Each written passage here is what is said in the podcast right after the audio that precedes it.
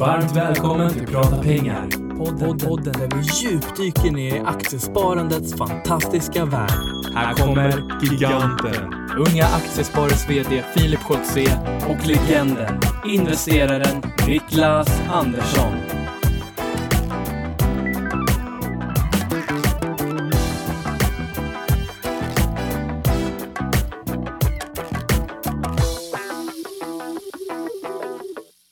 Då säger vi äntligen måndag och varmt välkomna till podden Prata pengar. Och idag Niklas är det äntligen måndag. Idag är det måndag. Idag är det måndag. Ja.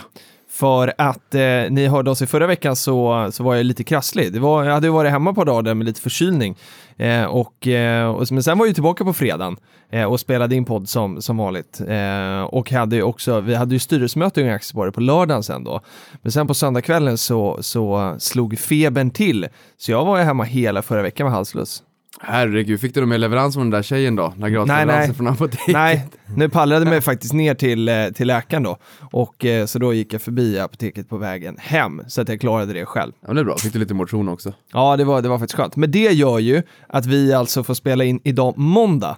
Eh, och inte som i fredags då. Så att eh, eh, när ni hör det här nu så kanske det blir lite senare. Jag såg tidigare idag var det någon som twittrade och sa eh, att eh, den här personen skulle gå på ett plan till USA om 20 minuter och sa var är podden?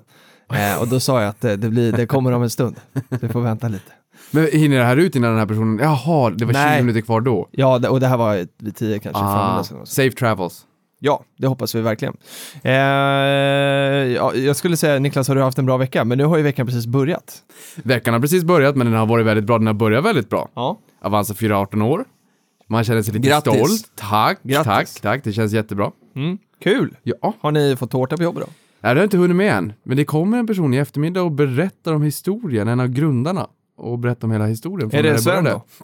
Nej, alltså det är ändå längre tillbaka. Aha, Eh, Så det ska bli jättespännande att lyssna till. Vad kul! Mm. Eh, Du kanske ska köra Periscope därifrån så man får vara med? Mm. Nej, vi får se. Och du Niklas, sen har vi en super, super fin gäst idag. Mm, det har vi. Och det är poddpremiär för den här gästen. Ah. Spännande va? Sånt där är roligt. Ja, jag tycker du- jättekul, för jag brukar alltid ställa fråga. frågan, men det är Exakt. aldrig, någon, det är aldrig poddpremiär för någon. Fast idag är det det. Sko och, och jag tänker Niklas att eh, du skulle få presentera vår gäst idag. Ska jag få göra det? Ja, det tycker jag. Ah, idag har vi alltså med oss den mest erkände på Twitter, Stefan Telenius. Så jag tror de flesta av oss känner igen. Varmt välkommen till Prata pengar, Stefan. Tack så väldigt mycket och eh, kan väl säga att det är en ära att få vara med i denna eminenta podd som enligt min mening är väl eh, Sveriges bästa inom genren. Vad kul! Åh tack, det där var varma ord. Och vi kunde ju inte säga det inför när vi hade påat Stefan här, men Stefan eh, var ju med på den tiden när HQ begav sig. Eh, Så du har ju varit med Avanza under lång tid, så det var väldigt roligt att höra. Men nu över till min eh, parhäst Filip för att driva podden Ja, nej, vidare. men det där är jätteintressant. Det vi pratade om här innan vi eh, tryckte på, på rec var ju, Mm. apropå Avanzas födelsedag, och att det var lite hockey.se från början och det var aktieinvest med på något hörn och aktiespar, fondkommission och, Mm. ja. Och samma hos Nordnet har det också varit flera olika bolag längs vägen som liksom har blivit det här. Strukturaffärer kallar vi väl det. Mm. Och det är till och med så att eh, Nordnet och Avanza har mer gemensamt med varandra än vad man till synes kan se och tänka sig om man skrapar lite på ytan. Men det tänker jag inte gå in på. Okej, det här var jätteintressant. Men vi får spara det då. Eh, men Stefan, eh, jag, jag skrev här att eh, eh, vi vet att du heter Stefan Telenius, men du har ett bloggnamn som jag inte ens vågar uttala. Vad är det här för något? Ja, Z2036. Och vad är, ja, det var ju inte så Det är svårt att någonting med uttala. årtalet kanske. Jag vet. Men, ja, Z. Ja, spännande. Vi förklara, vad är det här för något? Jo, nej men eh, inom eh, pensionsbranschen så slängs, man har ju ett eh, gäng olika termer där och eh, Z står då för avtalad utbetalningsstart. Typiskt sett för en pensionsförsäkring då. Och eh, 2036 är eh, det året man förväntar sig fylla 65, det vill säga undertecknad. Så Aha. att, eh, ja, Och jag skjuter in med Z2036. Z2052 då. du får jobba lite längre Filip, har- du är så ung. Och jag har 54 då kanske. Jaha. Ja. Det är enkelt. Jag behöver inte räkna, jag kan bara plussa på två år på dina. Exakt. Det är ganska enkelt. Ja men Stefan, det här, eh, vi känner ju till din blogg jätteväl och det är jättekul att höra att du gillar den här podden. Men vi, eh, du är ju en av de som, som jag och Niklas inspireras enormt mycket av och det är därför vi har liksom bjudit hit dig. För du är ju eh, så genuin man bara kan bli. Eh, och vi har haft också många som, som har sagt att det ska bli kul att få höra Stefans röst. Eh, och det, vi har ju träffat dig en gång tidigare. Eh, ni kanske träffats ännu fler gånger, det vet jag inte. Ja men vi har träffats så, vi har åtminstone träffats så pass mycket tidigare att jag inte reflekterar över att vi är att nya ansikten för varandra när Nej. vi ses längre i alla fall. Nej. Men jag är osäker på vart vi sågs första Vi gången. sågs ju på Finansinspektionen här före jul gjorde vi Ja alla men tre. det var nog inte första gången. Nej. Nej, första gången var en eh, bloggträff på Avanza faktiskt. Ah, Och det var väl i, så. eh, ja, lite i början av bloggens eh, eh, karriär kan man Oh, säga. men nu kommer jag ihåg. Vi hade runda bordsamtal med Martin Tiveus på den Jaha. tiden. Ja, och det var ett eh, gäng otroligt namnkunniga bloggare där, Mm. plus jag. Eh, och eh, jag minns att det, det var eh, väldigt svårt att få en syl i vädret bland, eh, Bland sällskapet. det, det fanns en, en herre vid, vid namn Niklas Ja. som eh, eh, ja, hade otroligt mycket kloka saker att säga och eh, pratade en del. Och sen fanns det väl lite andra, jag minns 40-20 var med, Ja, just det. eh, Snåljåpen, Mm, Gustav. just det. Ja. Nu, vad kul att du kom ihåg det, för nu blossar det upp, nu liksom föll, trillar polletten ner. Och du säger Filip, inte ens på den tiden hade jag vett att vara tyst. Nej. Nej. Jag ska försöka styra det då, så Stefan får prata desto mer. Vi gör, vi gör så här att eh, vi kör första frågan där vi vill att du kort presenterar vem är det Stefan och sen får du också liksom där glida in då på vad är eh, din blogg och hur kom det sig att, att du startade den?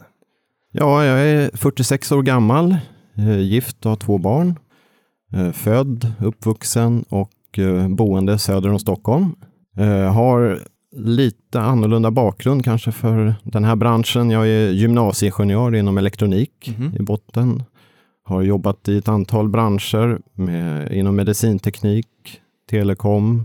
Eh, sen inför eh, millennieskiftet så tänkte jag det här med IT verkade ju vara hett. Så då bytte jag till IT-branschen och sen eh, blev det mer inriktat mot finansbranschen. Mm. Och eh, de sista tio åren så har det varit eh, ännu mer nischat mot pensionsbranschen då. Varit med och utvecklat ett eh, IT-system för pensionsförsäkringar. IT-boomen, vilken spännande tid. Och jag tänker mig, verkligen. va, va, vad sa du att du var under gymnasietiden?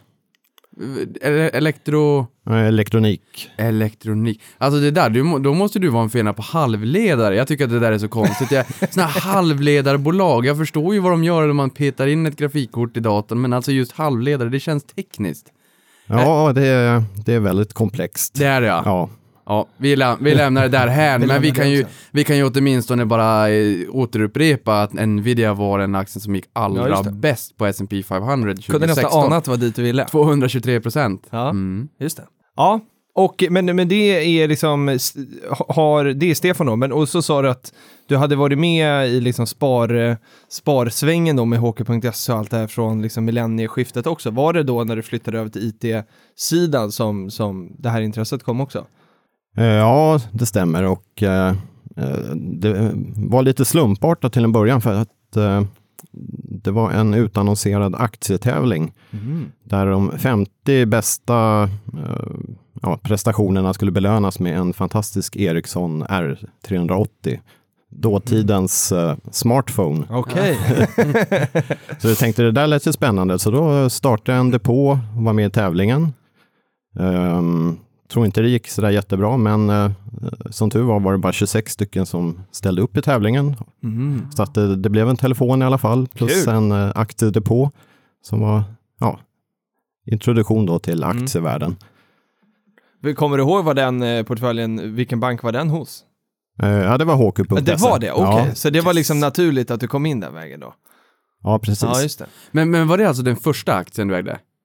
Eh, nej, själva aktien var inte HQ.se utan det var nog eh, det var de här it-konsulterna som jag tyckte var intressant Mm. att att köpa och sälja. Och det var Framfab. Mm. Ah, eh, Framfab, framtidsfabriken. Det kan ni googla om ni vill ha lite rolig bakgrundshistoria. Ja, det är lite finanshistoria. Ja. ja, och sen var det väl ett, Adcore tror jag något hette. Ja, lite sådana IT-konsulter som, eh, jag tror inte de finns kvar i sina eh, dåvarande namn nu för tiden. Nej. Eh, Okej, och där, så där liksom drog det igång någonstans då. Och sen, sen eh, har det liksom fortsatt sen dess då alltså?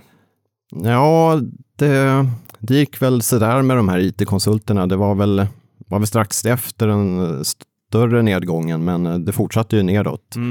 Men åkte du på smäll då, eller var det liksom så pass i din linda så att du kände att Nej, men nu kan jag bara köpa billigt? Ja, men det, det var väl lite, ja, det var väl lite rött på depån och så tänkte jag att nej, men nu, nu satsar vi på något fint, stort bolag långsiktigt här istället. Mm. Så då gick jag in i Ericsson. Eh, och eh, det var väl en halvtrist utveckling, eller helt trist kan man väl säga. Så att eh, på minus 50 procent så eh, sålde jag allting och eh, ja, tittade inte på depån ett antal år. Nej, det var så pass? Och, och när i tiden var det här sa vi? Eh, nu är vi nog på 2001. Ja, just det. 2001. Så- 6-7 mars 2000 började vi gå ner. Ja. Fram till 2001-2002 när det vände där. Det var jobbiga tider. Hur kände, nu har du varit in på det, men liksom, hur kändes det där? För det där var ju ett väldigt stort fall och mig veterligen så höll nedgången i sig i 972 dagar om jag inte missminner mig. Det måste ha varit väldigt påfrestande. Hur kändes det? Ja, nej, men det var psykologiskt väldigt jobbigt. Eh, jag minns, jag tror jag köpte den på 95 och sålde väl kanske på 40. Mhm. Och, och sen följde man ju med från sidlinjen när det var nere. Det var väl snack om nyemission och konkurs. Jag vet inte om det var nere på 5-10 kronor som minst kanske. Mm. Så att, eh, ja, nej, det, då fick man lite, eh, man, man kanske inte hade rätt inställning till aktiesparande på den tiden, utan då tänkte man lite mer att det var snabba pengar. Men hur var kontexten då? Var det liksom vänner och bekanta, familj som också köpte aktier och som ni diskuterade aktier sinsemellan lite grann? Som idag, att det diskuteras ganska mycket, eller satt man där för sig själv och köpte? Ja, det, var, det var lite mer för sig själv. Det, det var väl lite obskyrt med aktiehandel fortfarande. Eh, och eh, HQ hade i och för sig det lägsta courtaget, 99 kronor. Men eh, ja, det, det var ju inte jättemycket pengar det handlade om för mig. Men eh, ja, i eh, relativa termer så blev det ju ganska dyrt att hålla på och handla på det där sättet. Mm. Ja, I och med att vi håller på med, med vår 18-årsdag idag då på Avanza så håller jag på att titta lite grann vad som har hänt under de här, här åren och traders kallade man på den tiden i årsredovisningen. Jag tittade vad dagshandlare Filip. Jaha, okej. Dagshandlarna. Dagshandlarna. Och vilka är de här dagshandlarna? Ja, det kan man undra. Mm, det var Är intressant. Stefan en dagshandlare?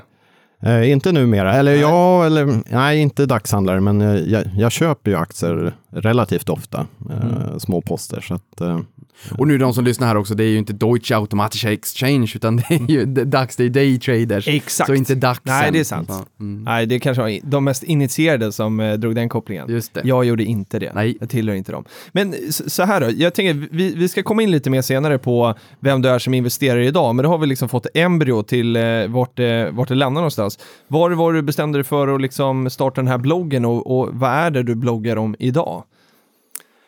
Ja, nej men eh, ända sedan jag flyttade hemifrån eh, i början på 90-talet så eh, har jag varit väldigt intresserad av privatekonomi. Mm.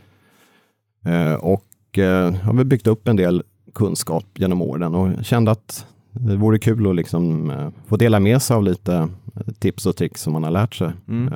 Jag har ju varit med ända sedan 500% ränteeran. Ja, just det. Eh, apropå att ni hade Stefan Ingves Ja, för, för några månader sedan. Ja, exakt. Så att jag minns ju min första rörliga ränta på 24,5 procent. Herregud. Och eh, ja, rent krasst så fanns det väl inte jättemycket pengar över när räntor och lån och sånt var betalda när jag hade köpt min första bostadsrätt. Så att jag, jag tvingades att upprätthålla en väldigt strikt privatekonomisk eh, Mm. Hållning där med Excel-budgetar Mm. på typ eh, Windows 3.0. Okej. Så, så att jag har ju hållit på med Excel-ark och, och liknande sedan dess och utvecklat lite verktyg och sådär. Och, och bloggen var väl ett sätt att ja, och få- en plattform att dela med sig lite. Och när startade du den då från början? Eh, början av 2014. Okej. Eh, ganska glest med inlägg till en början Mm. och eh, ganska glest med läsare också. Mm. Det var väl typ eh, en handfull de första månaderna. Ja. Men sen har det sakta men säkert eh, eh, stigit i antal och eh, as we speak så passerar det nog en miljon eh, kul. sidvisningar faktiskt. Grattis!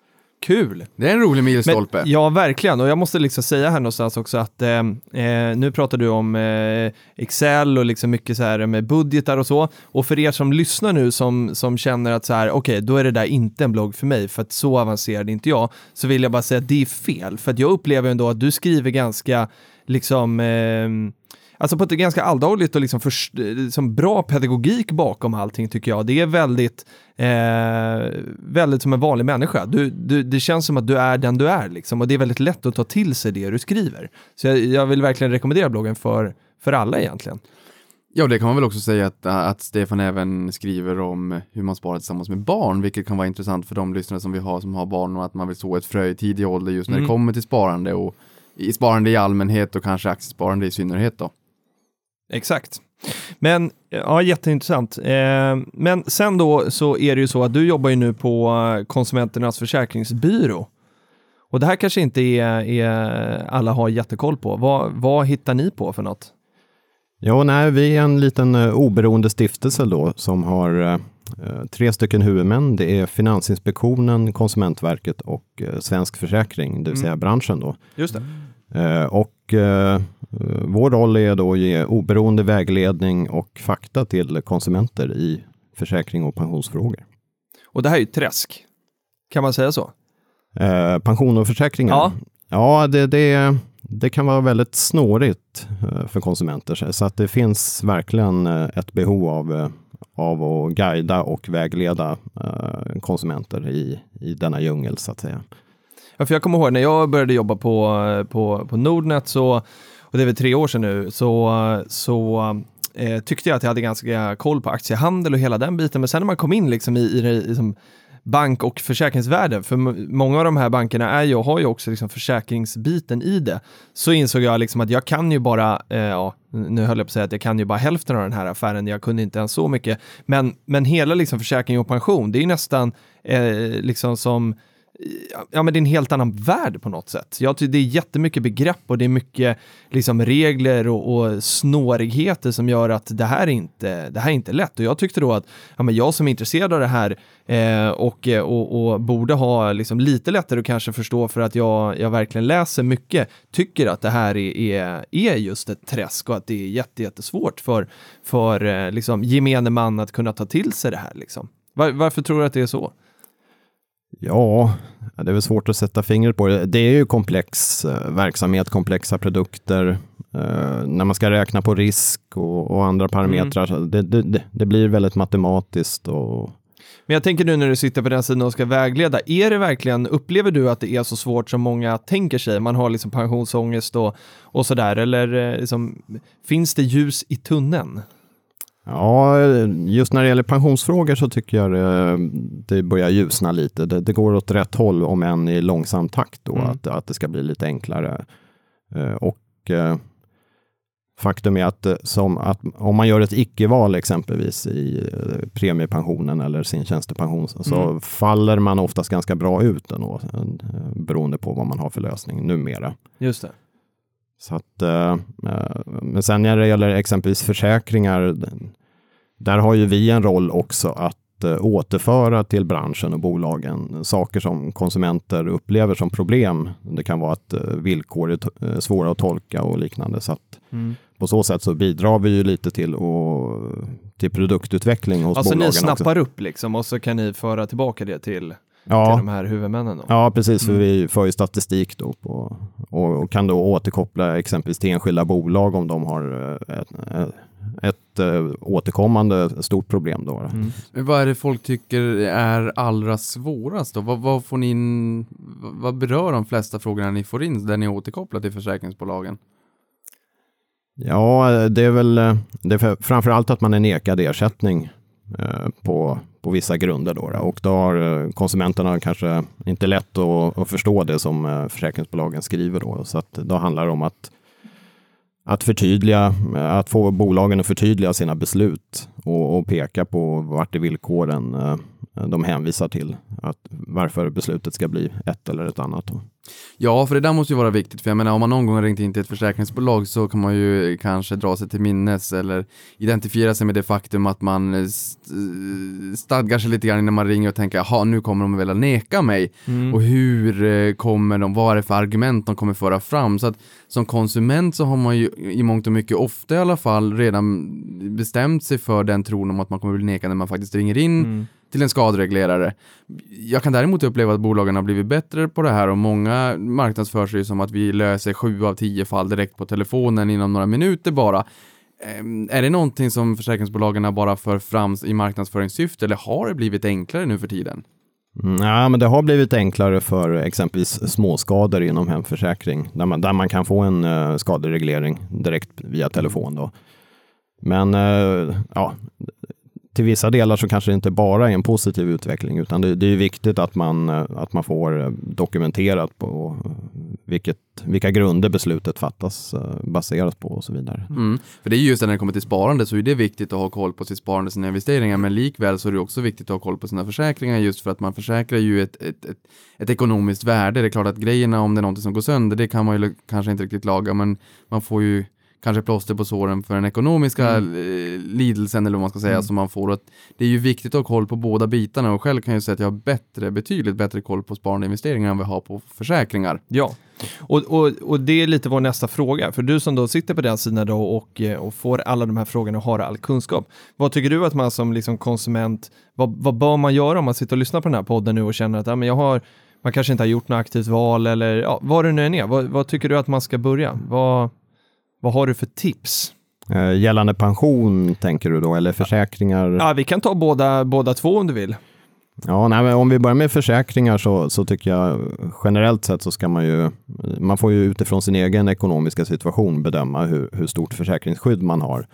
Men eh, man kanske inte ska stirra sig blind på de här småskadorna eh, som en del eh, omfattar i sina hemförsäkringar exempelvis, utan kanske mer att tänka katastrofskydd.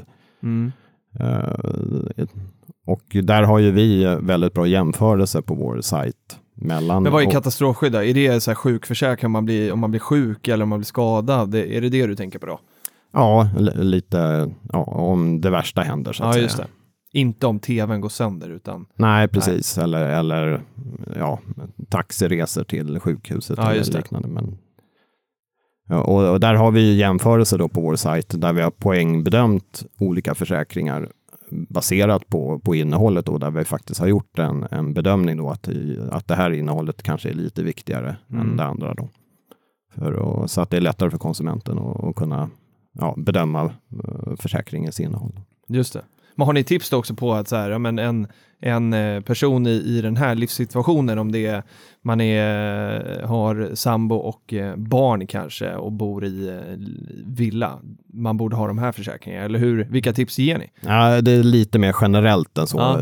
Vi har inga så typfall direkt, Nej. utan men, men, där är man ju, där kanske man börjar med att titta på jämförelserna och, och försöka göra någon grov sållning och sen, sen eh, ringer man ju med fördel in då till vår vägledning och, eh, och får lite guidning utifrån ens specifika situation. Just det. Och när kan man ringa in till er då? Är det i liksom vilka frågor som helst? Kan vem som helst ringa till er eller hur ser det ut? Ja, alla privatpersoner, konsumenter eh, får ringa gratis då. Det är vardagar mellan 9 och 12. Och din kollega backar upp för dig nu när du sitter här då? Precis, precis. det var snällt. Ska vi hälsa till din kollega också? Vad, vad, vad är det din kollega heter som sitter och svarar nu när man ringer in? Eh, Gustav Jonsson. Gustav Jonsson. Då hälsar vi till dig Gustav. Tack för att vi får låna Stefan under en liten stund här. Men om vi går in på pension då, för ni har ju något som heter pensionsguide också. Eh, kan du berätta lite mer om den? Ja, nej, men där, eh, där kan man ju ta reda på pensionens olika delar och vi har lite mer detaljerade jämförelser även där. Där man kan dels se pensionsprodukternas innehåll, avgifter. Vi har eh, tjänster där man kan räkna på vad efterlevandeskyddet kostar och eh, vi kartlägger bolagens eh, livslängdsantaganden som, som ligger till grund för om man har en livsvarig utbetalning då, hur, hur mycket belopp man kan förvänta sig att få då per månad. Och vad som konsument är viktigt att tänka på här? Vilka medskick eh, har du? För det är ju som vi sa inledningsvis här, det är ju mycket begrepp med efterlevande skydd och ja, men alla det här. Det är väldigt mycket begrepp som rör just liksom försäkringar och pension. Vad, vad tycker du är viktigast för pensionsbiten då att man tittar på och eh, var ska man börja? Ja, till att börja med så ska man väl, eh, om man kan då, försöka börja jobba så tidigt som möjligt. Mm. eh, För att få så mycket från den allmänna pensionen som möjligt då. Och då är det ju upp till lön på 38 400 kronor så är det ju full avsättning då till allmän pension. Just det. Så, så att det är ju en bra grundregel då. Och sen eh, eh, om möjligt välja ett företag som har kollektivavtal. Då, då är man ju garanterad en, en ganska bra tjänstepension också då. Och eh, om man inte då Eh, har kollektivavtal så, så kan man ju då eh, försöka förhandla med arbetsgivaren om att få en individuell tjänstepension. Ja, och för, för de som sitter och lyssnar på det här då, som kanske inte är säker på om de har antingen eh, kollektivavtal eller, eh, eller, eh, eller avtalspension då, eller tjänstepension. Hur kollar man upp det och i sånt fall vad är rimligt? Är det de här 4,5 procenten som man alltid ska få eller är det lite bättre eller kan man till och med få sämre? Hur funkar det där? Ja, nej, men eh, huruvida man har en eh, tjänstepension eller inte, där kan man ju med fördel eh, logga in på minpension.se. För, där- för där samlas ju både kollektivavtalade och eh, icke kollektivavtalade tjänstepensioner. Men eh, annars så är väl tumregeln är väl 4,5 procents avsättning upp till den här lönegränsen som jag nämnde tidigare. Då. Ja, det här är viktigt att kolla för det har vi varit in på tidigare i podden också att alla eh, yrken inte har eh, varken avtalspension eller tjänstepension.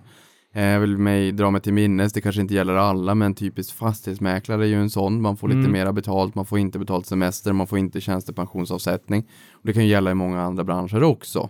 Så att man faktiskt har koll på det där, för det, det kanske är så att man vaknar upp en dag när man är 35 och, och tänker att oh, just det, det här med tjänstepension kanske jag ska kika upp och då har man ju tappat 10 år där. Mm. Eh, beror lite på när man börjar få tjänstepension, men om vi säger att man börjar få det från 25 då. Exakt.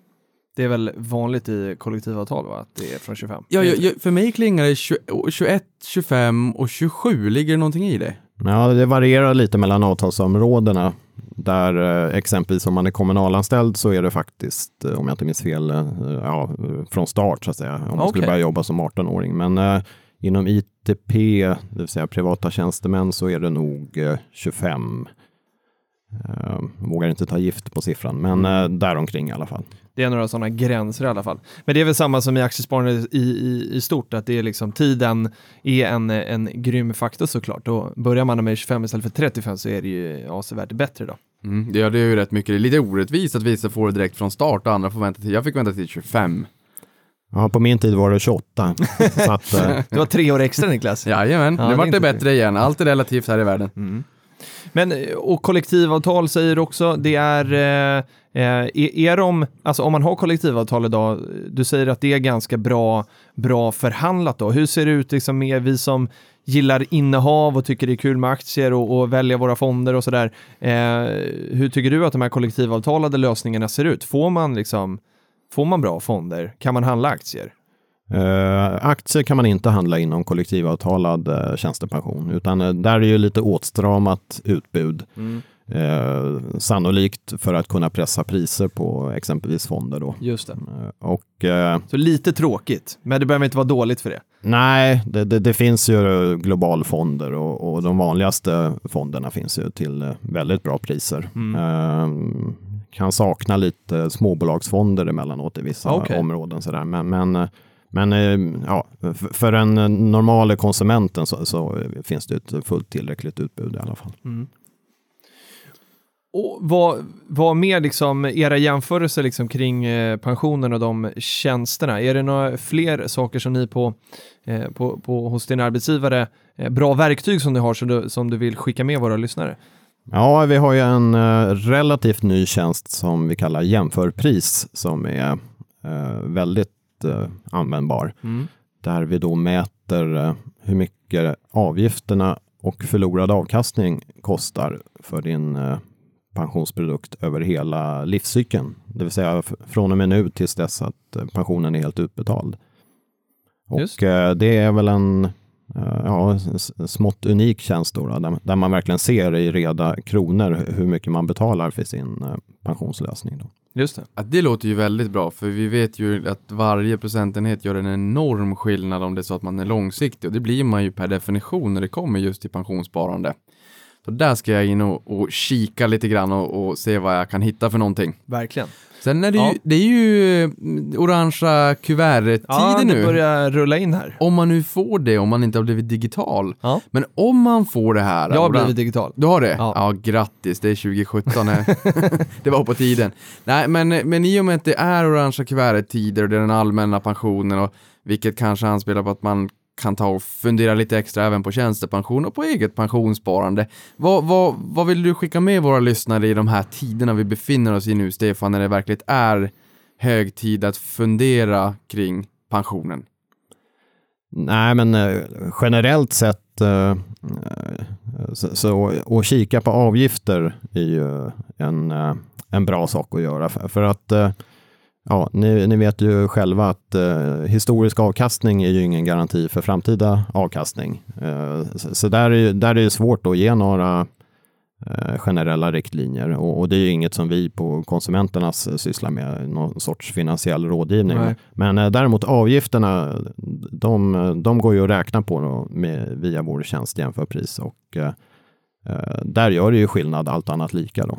Finns det någon sån där svart lista på bolag som inte har varit så, så snälla mot spararna som man kanske ska se upp för om det är så att man går in eh, och kikar på sitt sparande? Nej, det finns väl nog ingen svart lista. Man kan väl säga generellt sett, det gäller ju både försäkringar och pensioner, att eh, försäkringsbolagen kan ju ändra villkoren eh, relativt godtyckligt inom vissa ramar och eh, exempelvis införa flyttavgifter eller eller andra begränsningar då. Och bara för att ett eh, bolag har betett sig bra tidigare så, så är det ingen garanti för att, att det gör det fortsättningsvis så att säga. Men, men eh, det, det, är väl- det, är väl, eh, det är väl bra att läsa på kring eh, de olika bolagen, hur, hur de har skött sig eh, historiskt. Har vi någonting att säga om eh, PPM-säljare som ringer runt? För det är ju verkligen högtider just nu när det kommer till att ringa runt till hus och hem runt om i vårt avlånga land och erbjuda pensionstjänster där man kommer att ta hand om ens eh, eh, PPM-sparande eller premiepensionen då som det kallas nu för tiden. Har vi någonting att säga där? Eh, jag tycker nog att att inte välja PPM är en ganska bra start. Det vill säga då hamnar man ju i AP7 Sofa som är en, en väldigt fin globalfond med, eh, med, med lite hävstång till och med faktiskt som eh, borde fungera bra på lång sikt.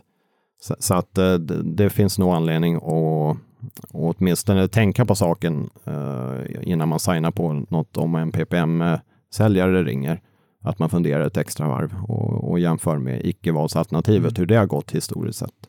Ja, och någonstans, eh, det viktigaste blir ju alltid någonstans avgifterna också. För det som du säger, att avkastningen framåt är ju svår att räkna på för att vi vet inte, nej, man har ingen aning om vad det liksom kommer ta vägen. Men precis som du säger Stefan, så avgifterna, de vet vi ju faktiskt. Ja, de är garanterade. De, de är garanterade, de kan man plocka fram och man vet att, ja men om jag köper en fond, vad kommer den fonden att kosta? Och så kan man då räkna på det utifrån olika scenarier, hur mycket avkastning man ska få. Eh, och också om det som du säger, om det kanske finns flyttavgifter och så finns det alla möjliga administrativa avgifter och sånt där som också kan tillkomma. Så att eh, det, det får väl vara vårt tips att liksom se upp med avgifterna och liksom se, se vad är det jag betalar för egentligen och, och jämför det ganska lätt över. För det finns ju eh, oftast i alla fall bra eh, alternativ som inte kostar så mycket pengar. Just det, för det brukar vi säga 3 procentenheter extra fördubbla kapitalet på 27 år. När det kommer till pensionen så har man den långa horisonten. Ja, så har det är ju- viktigt att hålla koll på, på avgifterna Ja, och att man får det man betalar för. Exakt, och apropå horisont så tycker jag vi ska ta in den första Twitter-frågan här som kom från Fredrik Johansson under hashtag prata pengar. Han skrev till Eh, inför det här, vi sa ju att vi ville ha frågor inför avsnittet och då skrev han så här att har en lång portfölj som kommer finnas med hela livet. Det är väl som eh, våra aktieportföljer då, eh, som är utanför pensionssparandet. Men då frågar han dig Stefan, tycker du ändå att man ska ha en för pension? Och det här är ju intressant för att vi, vi får ju pensionen den allmänna om man liksom jobbar eh, vitt och, och betalar, arbetsgivaren betalar skatt för den. Eh, förhoppningsvis då en tjänstepension. Men sen då det här på toppen, det är väl det han är inne på här Fredrik med, med det privata pensionssparandet. Hur, eh, hur tycker du att, ska man ha det också eller räcker den här allmänna och tjänstepensionen om man har det? Och jag vill bara flika in där Ja. också att vi hade Anders Borg på Avanza Forum för några år sedan som sa att nej, vi tar bort det avdragsgilla pensionssparandet för att vi inte vill skicka med ett signalvärde till svenska befolkningen att man ska kunna sluta i förtid, gå i pension i förtid, utan vi kommer att måste jobba längre. det. Sen sänkte man det från 12 000 till 1 800 och sen så vart det helt borta då från och med i fjol. Ja, Ja. förutom för de som saknar pensionsrätt. Exakt, vilken fin disclaimer Filip, helt rätt. Ja, vad säger du Stefan? Har i, ditt liksom, aktiesparande vid sidan om, är det ett pensionssparande som du vill addera liksom, till din allmänna pension och tjänstepension? Eller har du annat mål för den? Nej, det, det är väl lite mer ett allmänt eh, sparande, men, men som är, är tänkt att kunna förstärka ekonomin eh, ja, vid behov så att säga. Mm. Och, och ja, kanske lagom till pensionen. Mm. Men, men eh, till frågan där så, så, får man ju bedöma utifrån sin egen situation om man vill ha ett extra öronmärkt pensionssparande eller inte. Men en, variant är ju att man kanske kan åtminstone börja med någon hundralapp i månaden till något sorts, eh, ja, till en depå som man kanske döper till pensionen. Mm. eller Någonting, så att man har någonting i alla fall. Och sen beroende på om man jobbar deltid under långa tider eller eh, inkomsterna varierar så, så kan man ju variera avsättningarna där också. Då. Men, men att man ändå har en, en liten, liten öronmärkt Mm. eh, slant i alla fall. Då. Men om jag tolkar det rätt så du har ingen öronmärkt slant i dagsläget utan har hela ditt sparande så att säga som ett långsiktigt sparande som blir din ekonomiska trygghet då? Ja, det, det stämmer. Eh, Hos min tidigare arbetsgivare så löneväxlade jag en, en del faktiskt. Så att jag har ju samlat ihop lite extra pensionskapital som är verkligen öronmärkt för pensionen. Mm. Och, och det, det har väl gått ganska bra med dem. Så, så att det, det känns som jag har eh, en bra grund där i alla Mm. fall. Då. Ska vi gå in på löneväxling och vad löneväxling är för Ja, någonting? det kan vi göra. Stefan får förklara. Ja, det är ju generellt sett så är det väl om man tjänar lite mer då. Eh, Och då Det är väl över de här 38 som du nämnde innan egentligen? Ja, man får nog gå upp några tusen lappar till Ja. till och med. Så att, eh, ja, drygt 40 000. eh, för, för att man inte ska växla bort eh, de delar som går till den allmänna pensionen. Och och eh, eh, en fördel kan ju vara att arbetsgivaren kan skjuta till en eh, cirka 6 procent av, av det du löneväxlar då till pensionen. Men eh, nackdelen kan ju vara att det, det, blir, det är ju låsta pengar. Mm. De, de kan ju tas ut tidigast vid 55 års ålder. Så det som händer är att man säger till sin arbetsgivare att så här, ja men om vi säger att man tjänar 46 000 då, och så säger man att ja men 6 000 av de här eh, vill jag inte ha utbetalt som lön, utan jag vill ha in på en, på en pensions, eh, ett pensionskonto. Och för att de har då lägre sociala avgifter för det så får man de här extra procenten då. Ja, precis. Mm. Ja, för det tänker jag på. Det, det, om man då tjänar över den där nivån, för då har vi ju sagt att man har i runda slängar normalt sett 4,5 procent av inkomsten avsatt till pensionen då. Antingen om det är via avtalspension eller tjänstepension.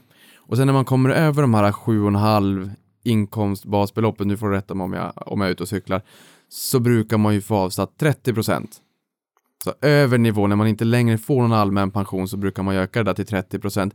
Räcker de där 30 procenten eller alltså blir det bara grädde på moset de här, den här löneväxlingen som man då kan eh, ofta ha möjlighet att göra men inte alltid kanske via arbetsgivaren? Eller, eller behövs de ovanpå de här 30 procenten extra man får för att Eh, anledningen då till varför man då får 30 procent är väl kanske för att fylla upp när den allmänna pensionen inte längre betalas in helt enkelt via skattesedeln. Räcker det eller behövs löneväxlingen? Ja, det beror väl lite på hur många procent av sin slutlön man siktar på.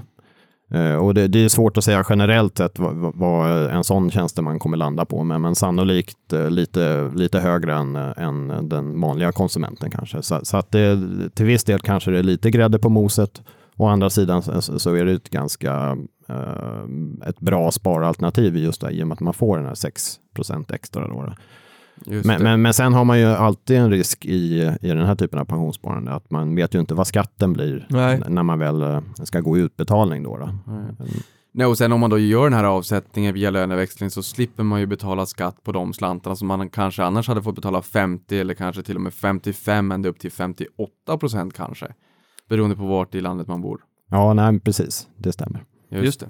Ja, vi, Vi- går vidare. Vi går på nästa fråga som kommer från eh, Thomas Pettersson. Han säger så här. Vad är den vanligaste pensionsspararmissen folk generellt gör?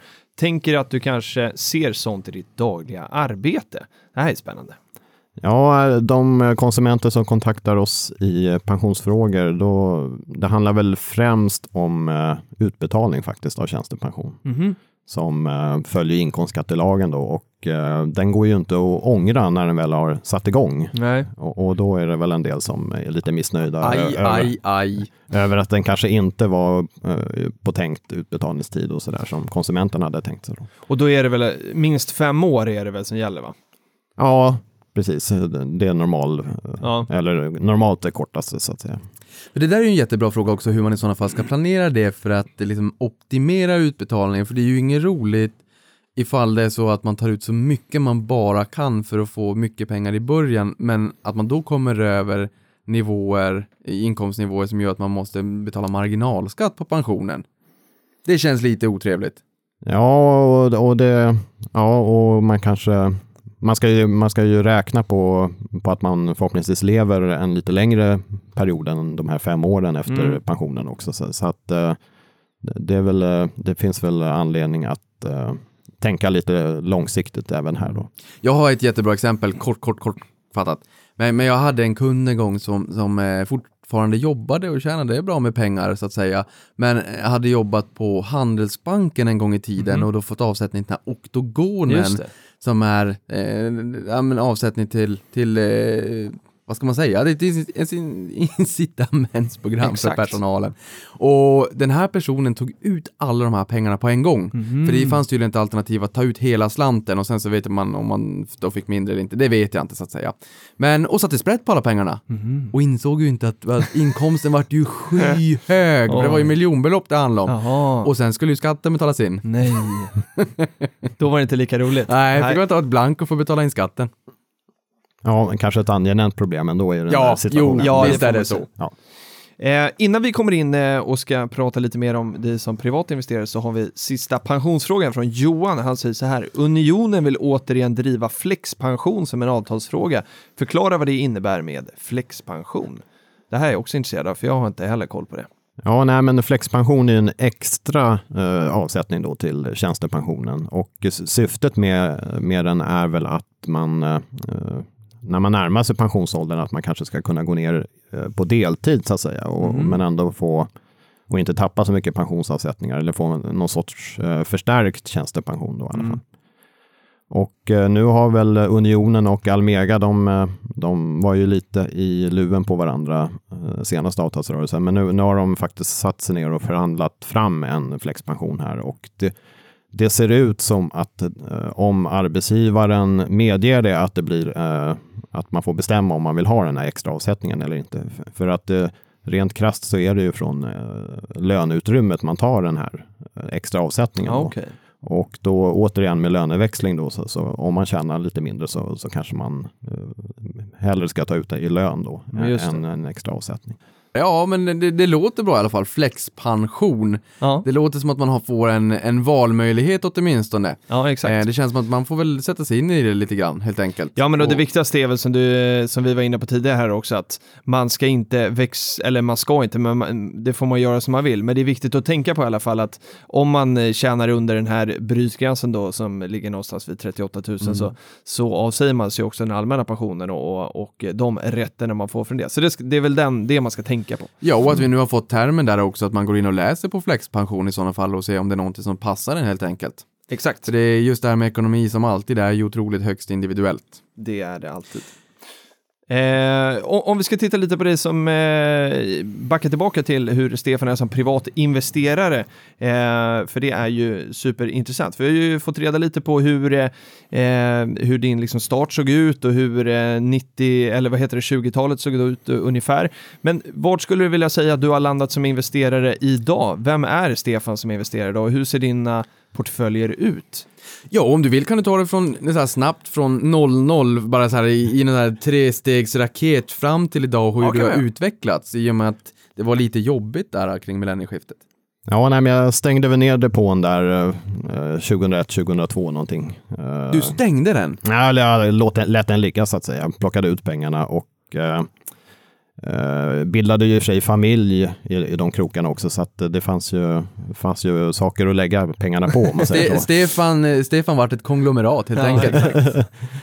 Och, eh, men, men vi hade väl lite fondsparande eh, vid sidan om sådär som en någon sorts buffert. Men eh, sen var det ju då, man kan väl säga oktober 2014 hände någonting anmärkningsvärt på svenska aktiemarknaden. Mhm. Jag vet inte om du kan gissa vad, det, vad jag far efter då Niklas? Oktober 2014. Var det inte då det var en rejäl sättning? Ja, men var, var det, det var inte tapering då? Nej, nej, det, Nej, 14, det... var det- ett år för tidigt. Det var en eh, känd eh, nätmäklare som införde Jaha! courtage från en krona. Ah, Var det i oktober? nu tänkte jag att det var någon sån här Just Black det. Swan-event eller något sånt här. Nej, Nej, nej. nej, och, Det var redan i oktober alltså, just det. Precis, och då, ja, eh, då helt plötsligt så kunde man ju med relativt små sparmedel ändå Mm. börja spara direkt i aktier. Och eh, framförallt så, så om man nu eh, gillar aktier med utdelningar så, så var det ju möjligt att återinvestera de där utdelningarna på, Mm. på, med vettiga villkor. Och eh, det var väl där och då som eh, jag började bygga upp ett antal portföljer och eh, de, mest, de flesta har ju någon sorts inriktning mot eh, just utdelningar. Då. Varför är det så intressant med utdelningar tycker du?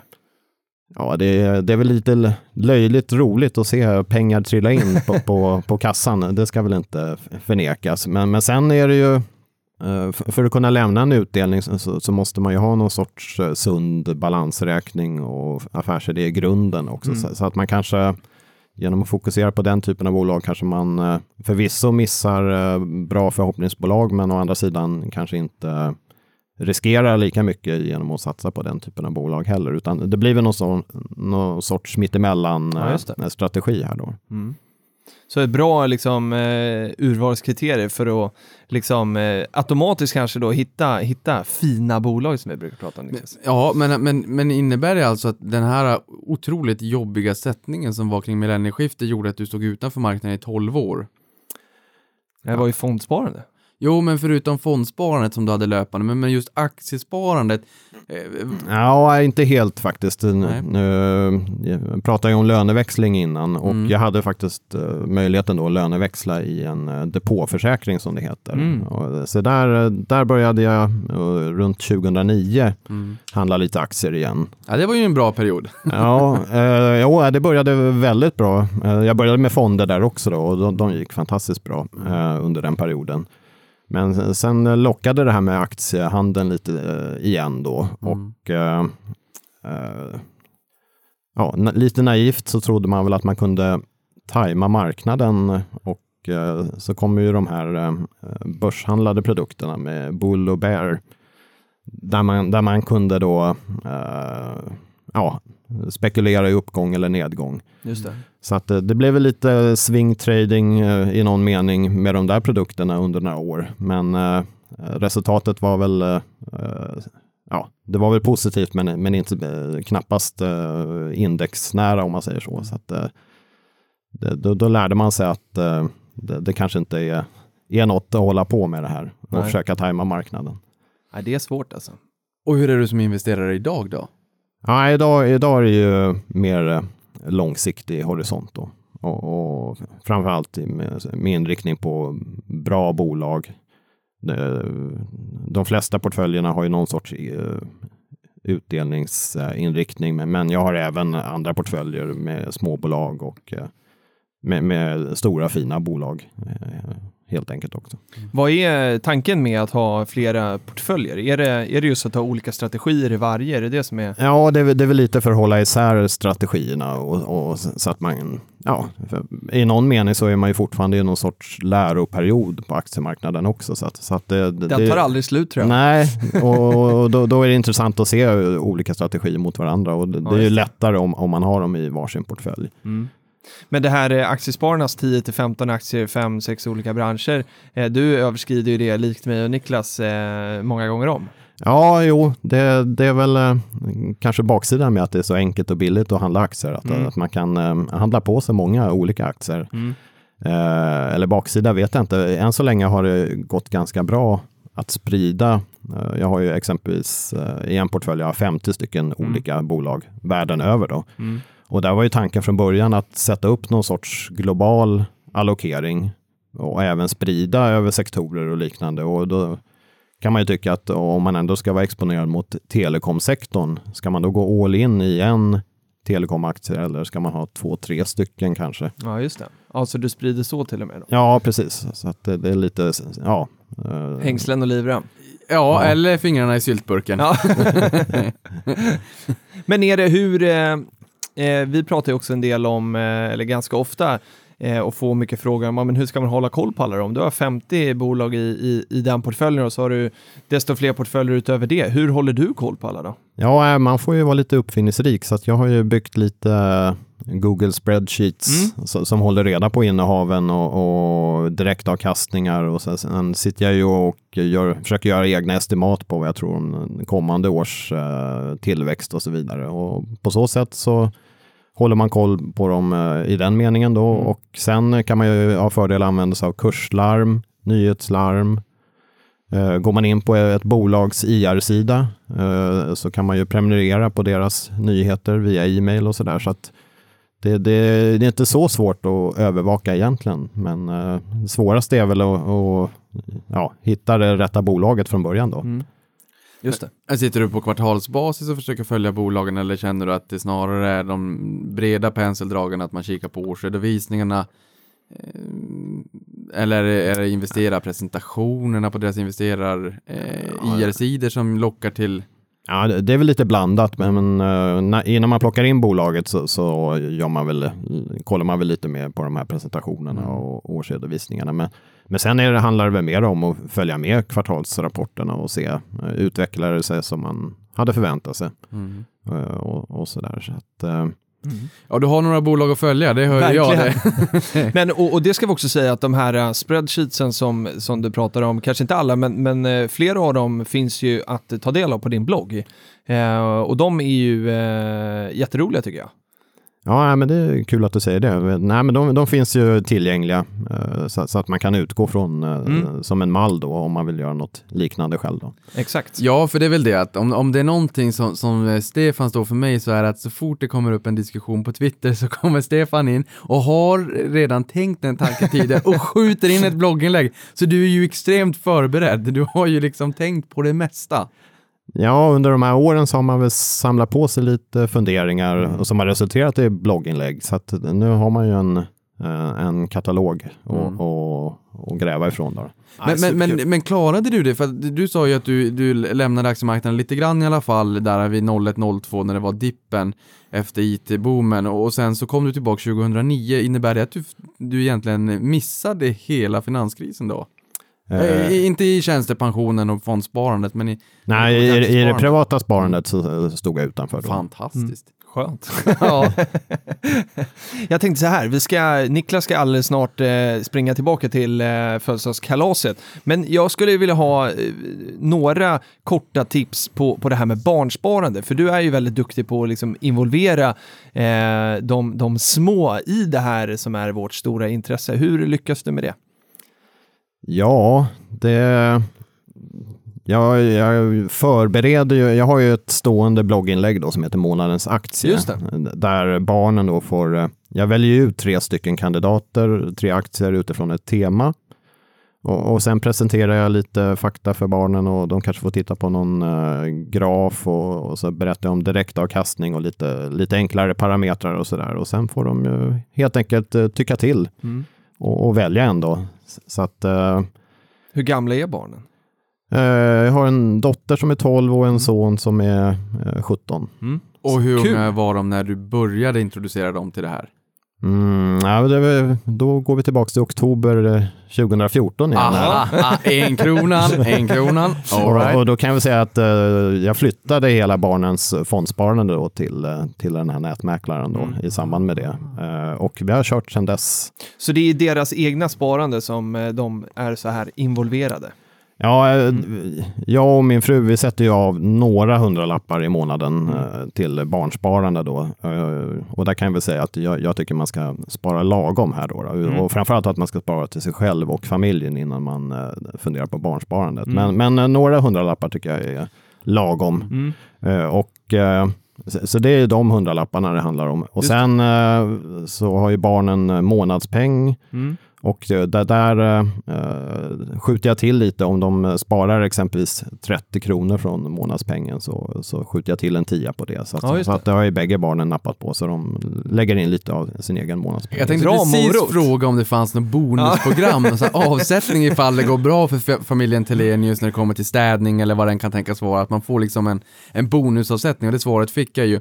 Men eh, i vilken sparform sparar ni till barnen då? Eh, Det är kapitalförsäkring då i, eh, i eh, mitt namn, men med barnen som förmånstagare. Så, att jag, jag eller jag och min fru då kan styra när, när vi vill att de ska betalas ut. Och i och med att det var ju liten åldersskillnad på barnen, det var fem år mellan dem, mellan 12 och 17 där, då är det så att de har varsin kapitalförsäkring och helt eh, solitt gör sina egna val, precis som de aktierna då som de får presenterat för sig och göra valen sinsemellan varje månad, eller är det så att de gör sina val och sen går det här in i en gemensam kapitalförsäkring och att man delar på värdet sen? Det är ju fem år emellan ändå, hur gör man där? Ja, nej, där eh, slumpade det sig så att de, de har haft ganska likartad utveckling eh, fram till den här flytten. Då, så, att då, då blev det faktiskt varsin kapitalförsäkring. Eh, ja, så, att man i någon mening håller isär eh, sparandet. Men, men eh, med facit i hand så, så hade kanske en gemensam eh, kapitalförsäkring eller depå varit att föredra ändå. Då, men, för då, men eh, ja, nu, nu när de eh, individuellt väljer i mångt och mycket sina egna aktier så är det lite Ja, kul är det att, lite att de kan tävla mot varandra. Ja, det är klart. Tjej, mening. tjej, och, tjej och kille här, det blir extra intressant. Vem har vunnit än så länge? Ja, det är, på totalavkastningen tror jag nog eh, dottern leder, men, men det är väldigt jämnt faktiskt. Ja, kul. Ja, men men de, har, de har lite olika allokering. Sonen är lite mer åt eh, gaminghållet, så han blir ju väldigt glad här nu när Activision Ja, Blizzard det. kom in med en kanonrapport i slutet av förra veckan. Här och, Just det, tvåsiffrigt upp i, i efterhanden om jag inte missminner mig. Ja. Ja, de, de steg 18 procent i fredags. Här då. Otroligt. Så att, eh, ja, eh, och dottern kanske lite mer traditionella bolag som eh, H&M, Clas Ohlson och sådär. Men, men eh, båda har ju presterat bättre än, eh, än index än så länge i alla fall. Väldigt kul att se hur de olika, eftersom att det är tjej och kille och att de är unga, hur, hur de väljer sina bolag och drar reflektioner av det. Jättespännande. Och eh, är det så att man är ännu mer nyfiken på, eh, på det och vill ställa ännu fler frågor till, till dig Stefan så kan man ju absolut göra det på din blogg eller på Twitter. Men den 4 april så kommer du eh, också dyka upp i ett Unga Aktiesparare-sammanhang. Eh, vill du berätta om det? Ja, det är ju Daniel Ramström från Unga Aktiesparare Södertälje som Ja. har bjudit in mig för andra året i rad då och prata utdelningsinvestering. Mm. Det låter som en tradition. Ja, det är väldigt trevligt att, vara där. Det, Och då är ni på, är ni på KTH där? i ja, Södertälje? precis. Ja. I Södertälje. Just det. Så eh, vill man gå på det, och det kan jag varmt rekommendera, kanske ska åka ner själv Niklas, det kanske vi ska göra. Ja, det kan vi Eh, göra. Det kunde vara jätteskoj. Eh, och eh, då behöver man vara medlem i Unga Aktiesparare så går man in och anmäler sig via vår hemsida. Eh, så det kan vi verkligen eh, tipsa om. Och vill man träffa dig och mig Niklas eh, den här veckan, var ska man komma då? Jag vet inte. Då kan man gå på Nordnet Live på torsdag. Eh, då, vi kommer ha en liten UA-lounge där. Eh, och, eh, och Niklas ska vara på plats också vet jag. Eh, det har du lovat mig. Vi måste ju prata pengar tillsammans. Ska du komma dit, eh, Stefan? Eh, nej, fa- faktiskt inte. Jag har- ska på en annan ska- aktieträff. Ja, fakt- det är så många aktieträffar. Ja. Alltså. Det går att, att titta på, på nätet också. Men eh, vi kommer vara där i alla fall. Eh, Det håller på 14 till 21.30 har jag skrivit ner. Eh, jag tror att anmälan kanske är, eh, jag tror att den är stängd till och med för att det är, eh, har varit högt tryck. Men eh, är det så att ni är anmälda och eh, vill träffa mig och Niklas eller Patrik eller Tove så är vi på plats. Ja, och sist men inte minst, jag får ju barn här i slutet på maj, så att det, vem, Ja. vem om inte att ge mig det bästa tipsen än Stefan? Så avslutningsvis här, finns det några gyllene tips nu när det kommer till barn? Jag har ju sagt att jag tänker eh, se till att mitt barn blir, blir kund hos Avanza och eh, unga aktiesparare egentligen samma dag inom två timmar för att slå Günther Mård idag. Nej, en Va- timme va- tror jag. Nej, två. Nej, var det två- två? nej, Ja, två timmar. Okej. Halvera nu inte, det är dubbelt så jobbigt. Va, va, har du några bra tips här hur man ska tänka kring, kring barnsparande? Några sista gyllene tips? Ja, man kan nog faktiskt eh, prata med barnen om ekonomi i allmänhet ganska tidigt, men, men kanske inte, det kanske inte handlar om pengar utan bara det ekonomiska tänkandet. Att, eh, att man kanske eh, att man får någon form av belöning om, om man eh, utför ett arbete eller, eller så här små vardagssituationer som man kan fånga upp som förälder.